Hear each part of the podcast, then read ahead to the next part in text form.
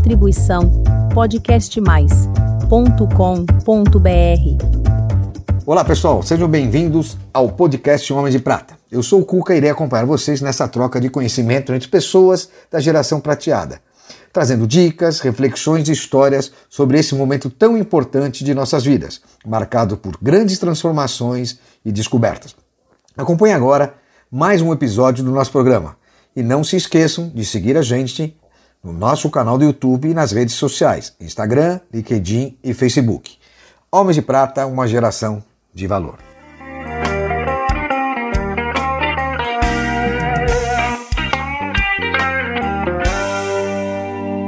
Olá, queridos amigos Homens de Prata, é um prazer estar aqui com vocês de novo. Hoje vou receber mais um querido amigo, amigo de muitos anos, Ângelo Franzão, neto. Muito poucas pessoas sabem que ele é neto, mas como ele disse que o avô morreu, ele deixou o nome para lá. Claro. Recebo Ângelo, um publicitário, na verdade um cara que tem uma carreira incrível nos maiores grupos de comunicação do mundo, que é a Interpublic, trabalhou e dirigiu por muitos anos a vice-presidência de mídia da Macan Erickson aqui no Brasil. Ângelo, seja muito bem-vindo, você aos seus 71 anos, é um prazer incrível recebê-lo aqui no Homem de Prata. Muito obrigado. Espero que a gente se divirta bastante, muito bem-vindo. Muito obrigado. O prazer é muito grande estar aqui com você, admirado aí com o trabalho que você está fazendo com Homens de Prata, acho que é um movimento muito bacana e até necessário, né? Exatamente, É, porque um espaço- chega nessa fase assim, né, que nem a gente. É, meninos, né? Um jovem É, mais garotinhos, tempo, garotinhos. Mas, Ângelo, antes de passar o que eu queria mesmo falar contigo, que é sobre o momento atual que você vive, esse apoio social nas instituições né, que você está dirigindo e participando, queria que você me falasse um pouquinho desse pequeno legado da sua carreira publicitária, principalmente na Macaé, onde você tem prêmios, canes e, várias outras menções honrosas Uhum. que, né, que só pessoas dignas como você receberam no nosso meio.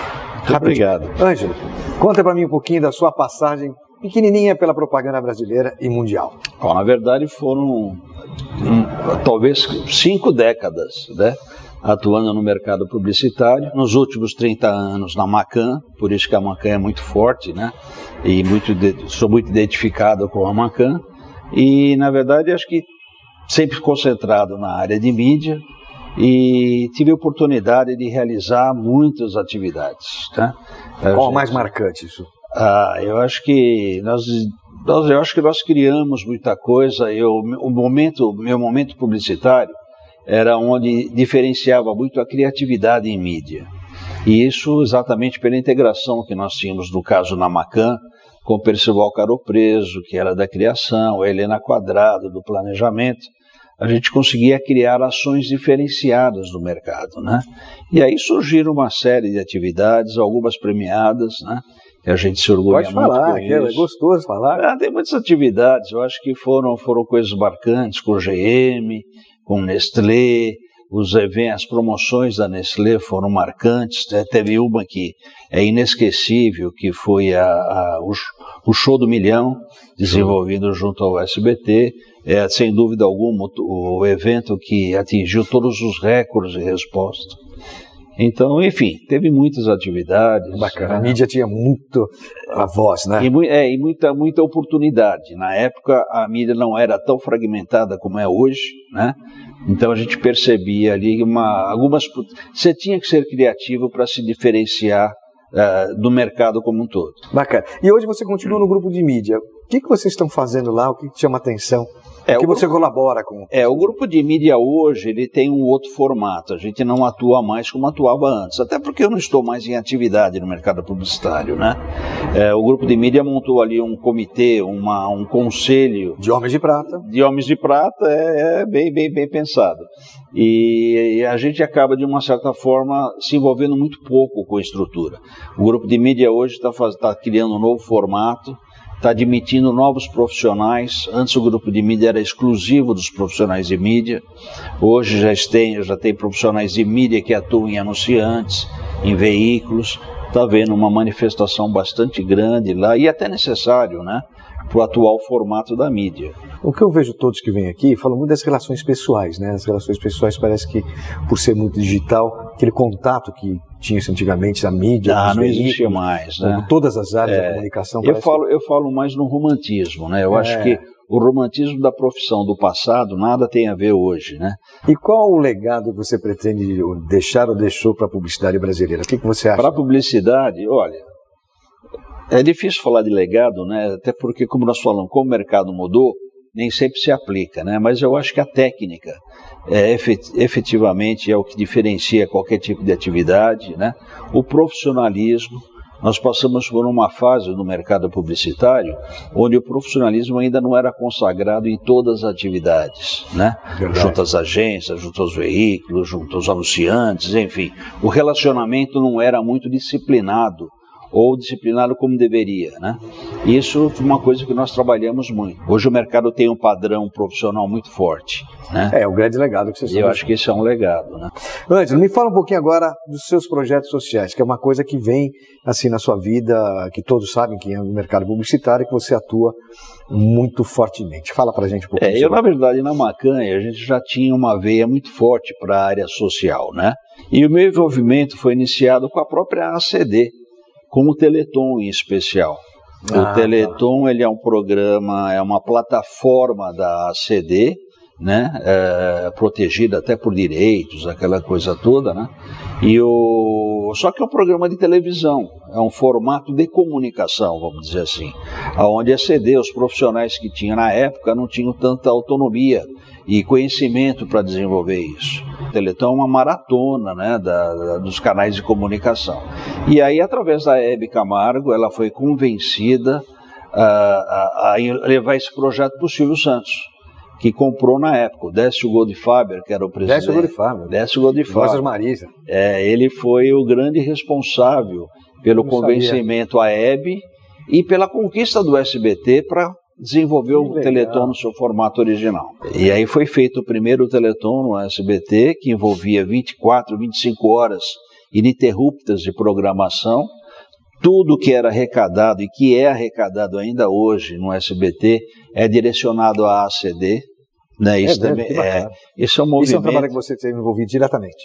É, no, no, na, naquela fase inicial, né? Depois eu acabei me distanciando um pouquinho. Depois, ao deixar a Macanha, fui para a ACD como executivo da área de marketing, superintendente da área de marketing e captação de recursos. Aí que nós iniciamos, então, oficialmente, esse processo de tentativa de buscar dinheiro fora. e na sua opinião, o que precisa para se tornar um mundo melhor, já que você faz esse trabalho? Tanta coisa, né, Cuca? Eu acho que eu acho que a gente caminha muito lentamente nesse processo, né? Mas uma preocupação que a gente tem, e para mim é muito forte isso, é socializar privilégios. Né? É descentralizar privilégios. A gente percebe que o mundo ele é ele é dos privilegiados, né? Quem consegue viver bem, quem consegue ter um destaque na, na, na sua área, na sua atividade, enfim, no seu, na sua comunidade, ele, ele é, de, é de poucos, né? o privilégio ainda é de poucos, né? E qual o seu papel nessa missão? É tentar colaborar com isso né, tentar colaborar com isso. Nós temos hoje desenvolvido diversos projetos lá que vão desde pensar no óculos de realidade virtual para a criança que se submete a uma radioterapia, né, que entra momentos antes da, desse processo, ela entra num estado de angústia absurdo, porque ela não conhece todo o mecanismo, até de repente contribuir com alimentação, com. Dizer maneiras A, né? Como? Maneiras há de contribuir, né? Pois é, pois é. Então eu acho assim, você formatando projetos nessa linha e levando para o empresariado, levando para as empresas, é muito fácil de conseguir o patrocínio, né? E agora, você falou de empresa, bacana. E se um homem de prata quiser colaborar e conhecer mais esse trabalho, o que, que ele precisa fazer para? Porque tem muitos executivos aqui, tem muitos empreendedores, muitos profissionais liberais no grupo, você sabe, e que em algum momento eles também têm esse ação social, tem essa ação social na sua veia, no pensamento de fazer alguma coisa, às vezes não sabe como. Perfeito. De repente, uma coisa séria como o Instituto Helena Floresbal pode ser uma alternativa. Puxa, é, é, a grande porta, acho que é uma grande porta de entrada. Até para conhecer, né? É, eu acho que o trabalho que vocês desenvolvem é muito importante, porque hoje você tem um contato íntimo com profissionais que centralizam uma experiência absurda em diversas áreas. Né? Eu percebo comigo, atuando no mercado publicitário, atendendo diversos clientes, a gente era obrigado a entender de praticamente todos os setores da economia. É verdade. Então, essa experiência hoje, empregada numa instituição, ajudando um conselho, ajudando uma diretoria para o melhor desempenho da, da, da instituição, ele é fantástico. Legal, inclusive eu convido a todos a conhecer, procurar o Ângelo Franzão, aqueles que não conhecem, é muito legal, ou me procurem, a gente vai fazer. Eu gostaria de levar, convidar os homens de prata um dia que você Nossa, permitir seria ótimo. Lá, seria fazer ótimo. um cafezinho para eles. E nós temos lá até a oportunidade de contar melhor, falar um pouquinho melhor sobre o IHF, é, Instituto Independente se vier ajuda ou não, mas para as pessoas conhecerem como é que é um trabalho social bem feito e sério com pessoas sérias. Perfeito. Isso que é o mais legal. Perfeito. E me fala uma coisa, você, eu soube aqui pela nossa produção, você também é um, um amante da tecnologia. Como gosto, é que é gosto. essa tecnologia? Como é que você gosto. procura se manter atualizado? É, eu, bom, atualizado é muito relativo, né? Porque hoje, não estando mais numa linha de frente na área profissional, fica um pouco difícil essa atualização. Mas eu procuro estar sempre bem informado em relação a isso, leio tudo que aparece nessa área, até porque eu entendo, viu, Cuca, que a tecnologia ela vem, ela também está a favor da qualidade de vida. Então, se você não domina, né, de repente, tudo aquilo que está à sua... É, faz parte do dia a dia, né? Faz parte do teu, é, do teu dia a dia, sabe? Hoje é impossível você andar no trânsito de São Paulo sem o Waze, por exemplo. Quem? Ah, o Waze, né? Onde eu acho isso?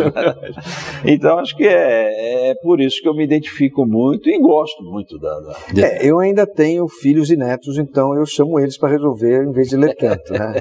Ou senão o pessoal da produtora. Mas você sabe que eu acho que a tecnologia, inclusive, chamou a atenção do mercado da importância dos jovens da criança, né?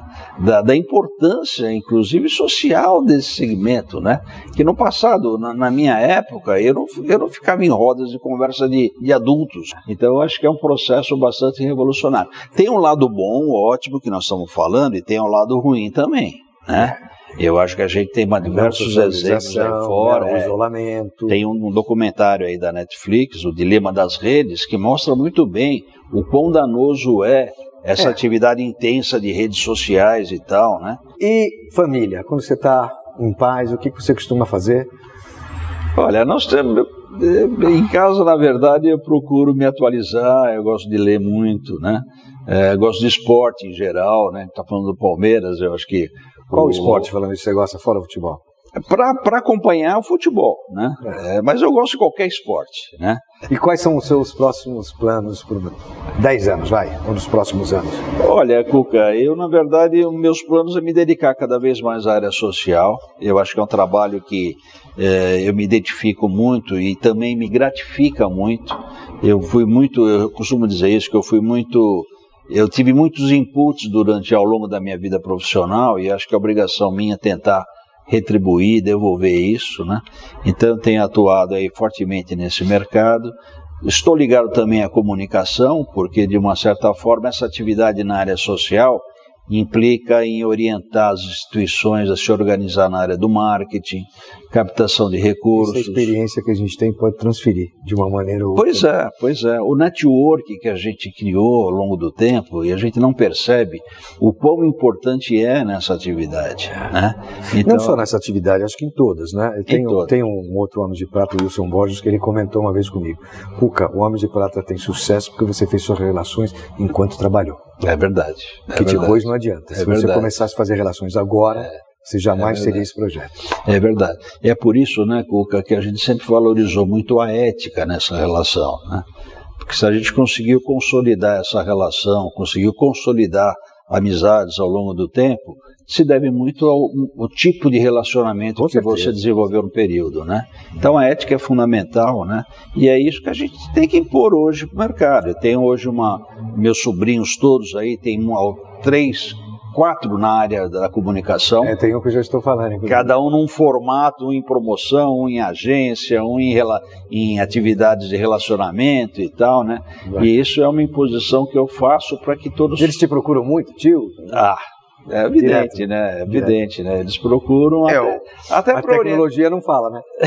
é, mas eu acho que essa procura é sadia e para mim também é muito saudável esse relacionamento. Atualizando, total. Porque eles têm de repente respostas porque eu não tinha na época. É, nem né? imaginava. É, nem imaginava. Então eu aprendo muito com eles. É muito gratificante esse relacionamento, né? E eu imagino que isso é do jovem em geral. Né? Você. Nós já fomos assim de outro jeito, mas já fomos. Pois é, pois é. E o que você não quer? O que eu não quero, puxa vida, eu não quero ter mais pandemia na minha vida, rapaz. Eu Boa. sei que é, né? Não sei mas, se a gente vai pegar outra, mas espero é, que não. Eu espero que não, eu espero que não. A gente viveu e está vivendo ainda, né? Agora, graças a Deus, com menos intensidade, a gente viveu um período muito triste em todas as áreas. Um período que, de uma certa forma, mudou o relacionamento em geral, do familiar ao profissional. Né? A gente percebe a dificuldade das pessoas entrarem num ritmo supostamente normal, como era no passado, né? Então é um dano muito, muito grande. Então eu não quero, hipótese alguma, enfrentar isso novamente. Eu e acho que. Todo mundo, né? Todo mundo, evidentemente. A humanidade não quer a mais. A humanidade. Bom, é isso. Anjo, Antes de terminar, queria que você recebesse aqui um, um brindezinho nosso. Opa! Você tomar com seu gin, tomar com o que você quiser. Muito obrigado, muito né? obrigado. Que você desfrute lá com a Aninha, manda um abraço. Bacana, ela, muito beijo. bacana, muito obrigado. Beleza? Muito obrigado. É, muito obrigado por você ter participado. Então, é um prazer. Foi um prazer imenso ter você aqui comigo. Prazer, Cara, um querido, não só meu, mas como muita gente no mercado publicitário. Pessoal, é isso. Espero que vocês tenham gostado. Conversamos hoje com Ângelo Franzão, neto que eu faço questão de falar. E não se esqueça de compartilhar e também nas nossas redes sociais. Um abraço a todos. Homens de Prata, uma geração de valor.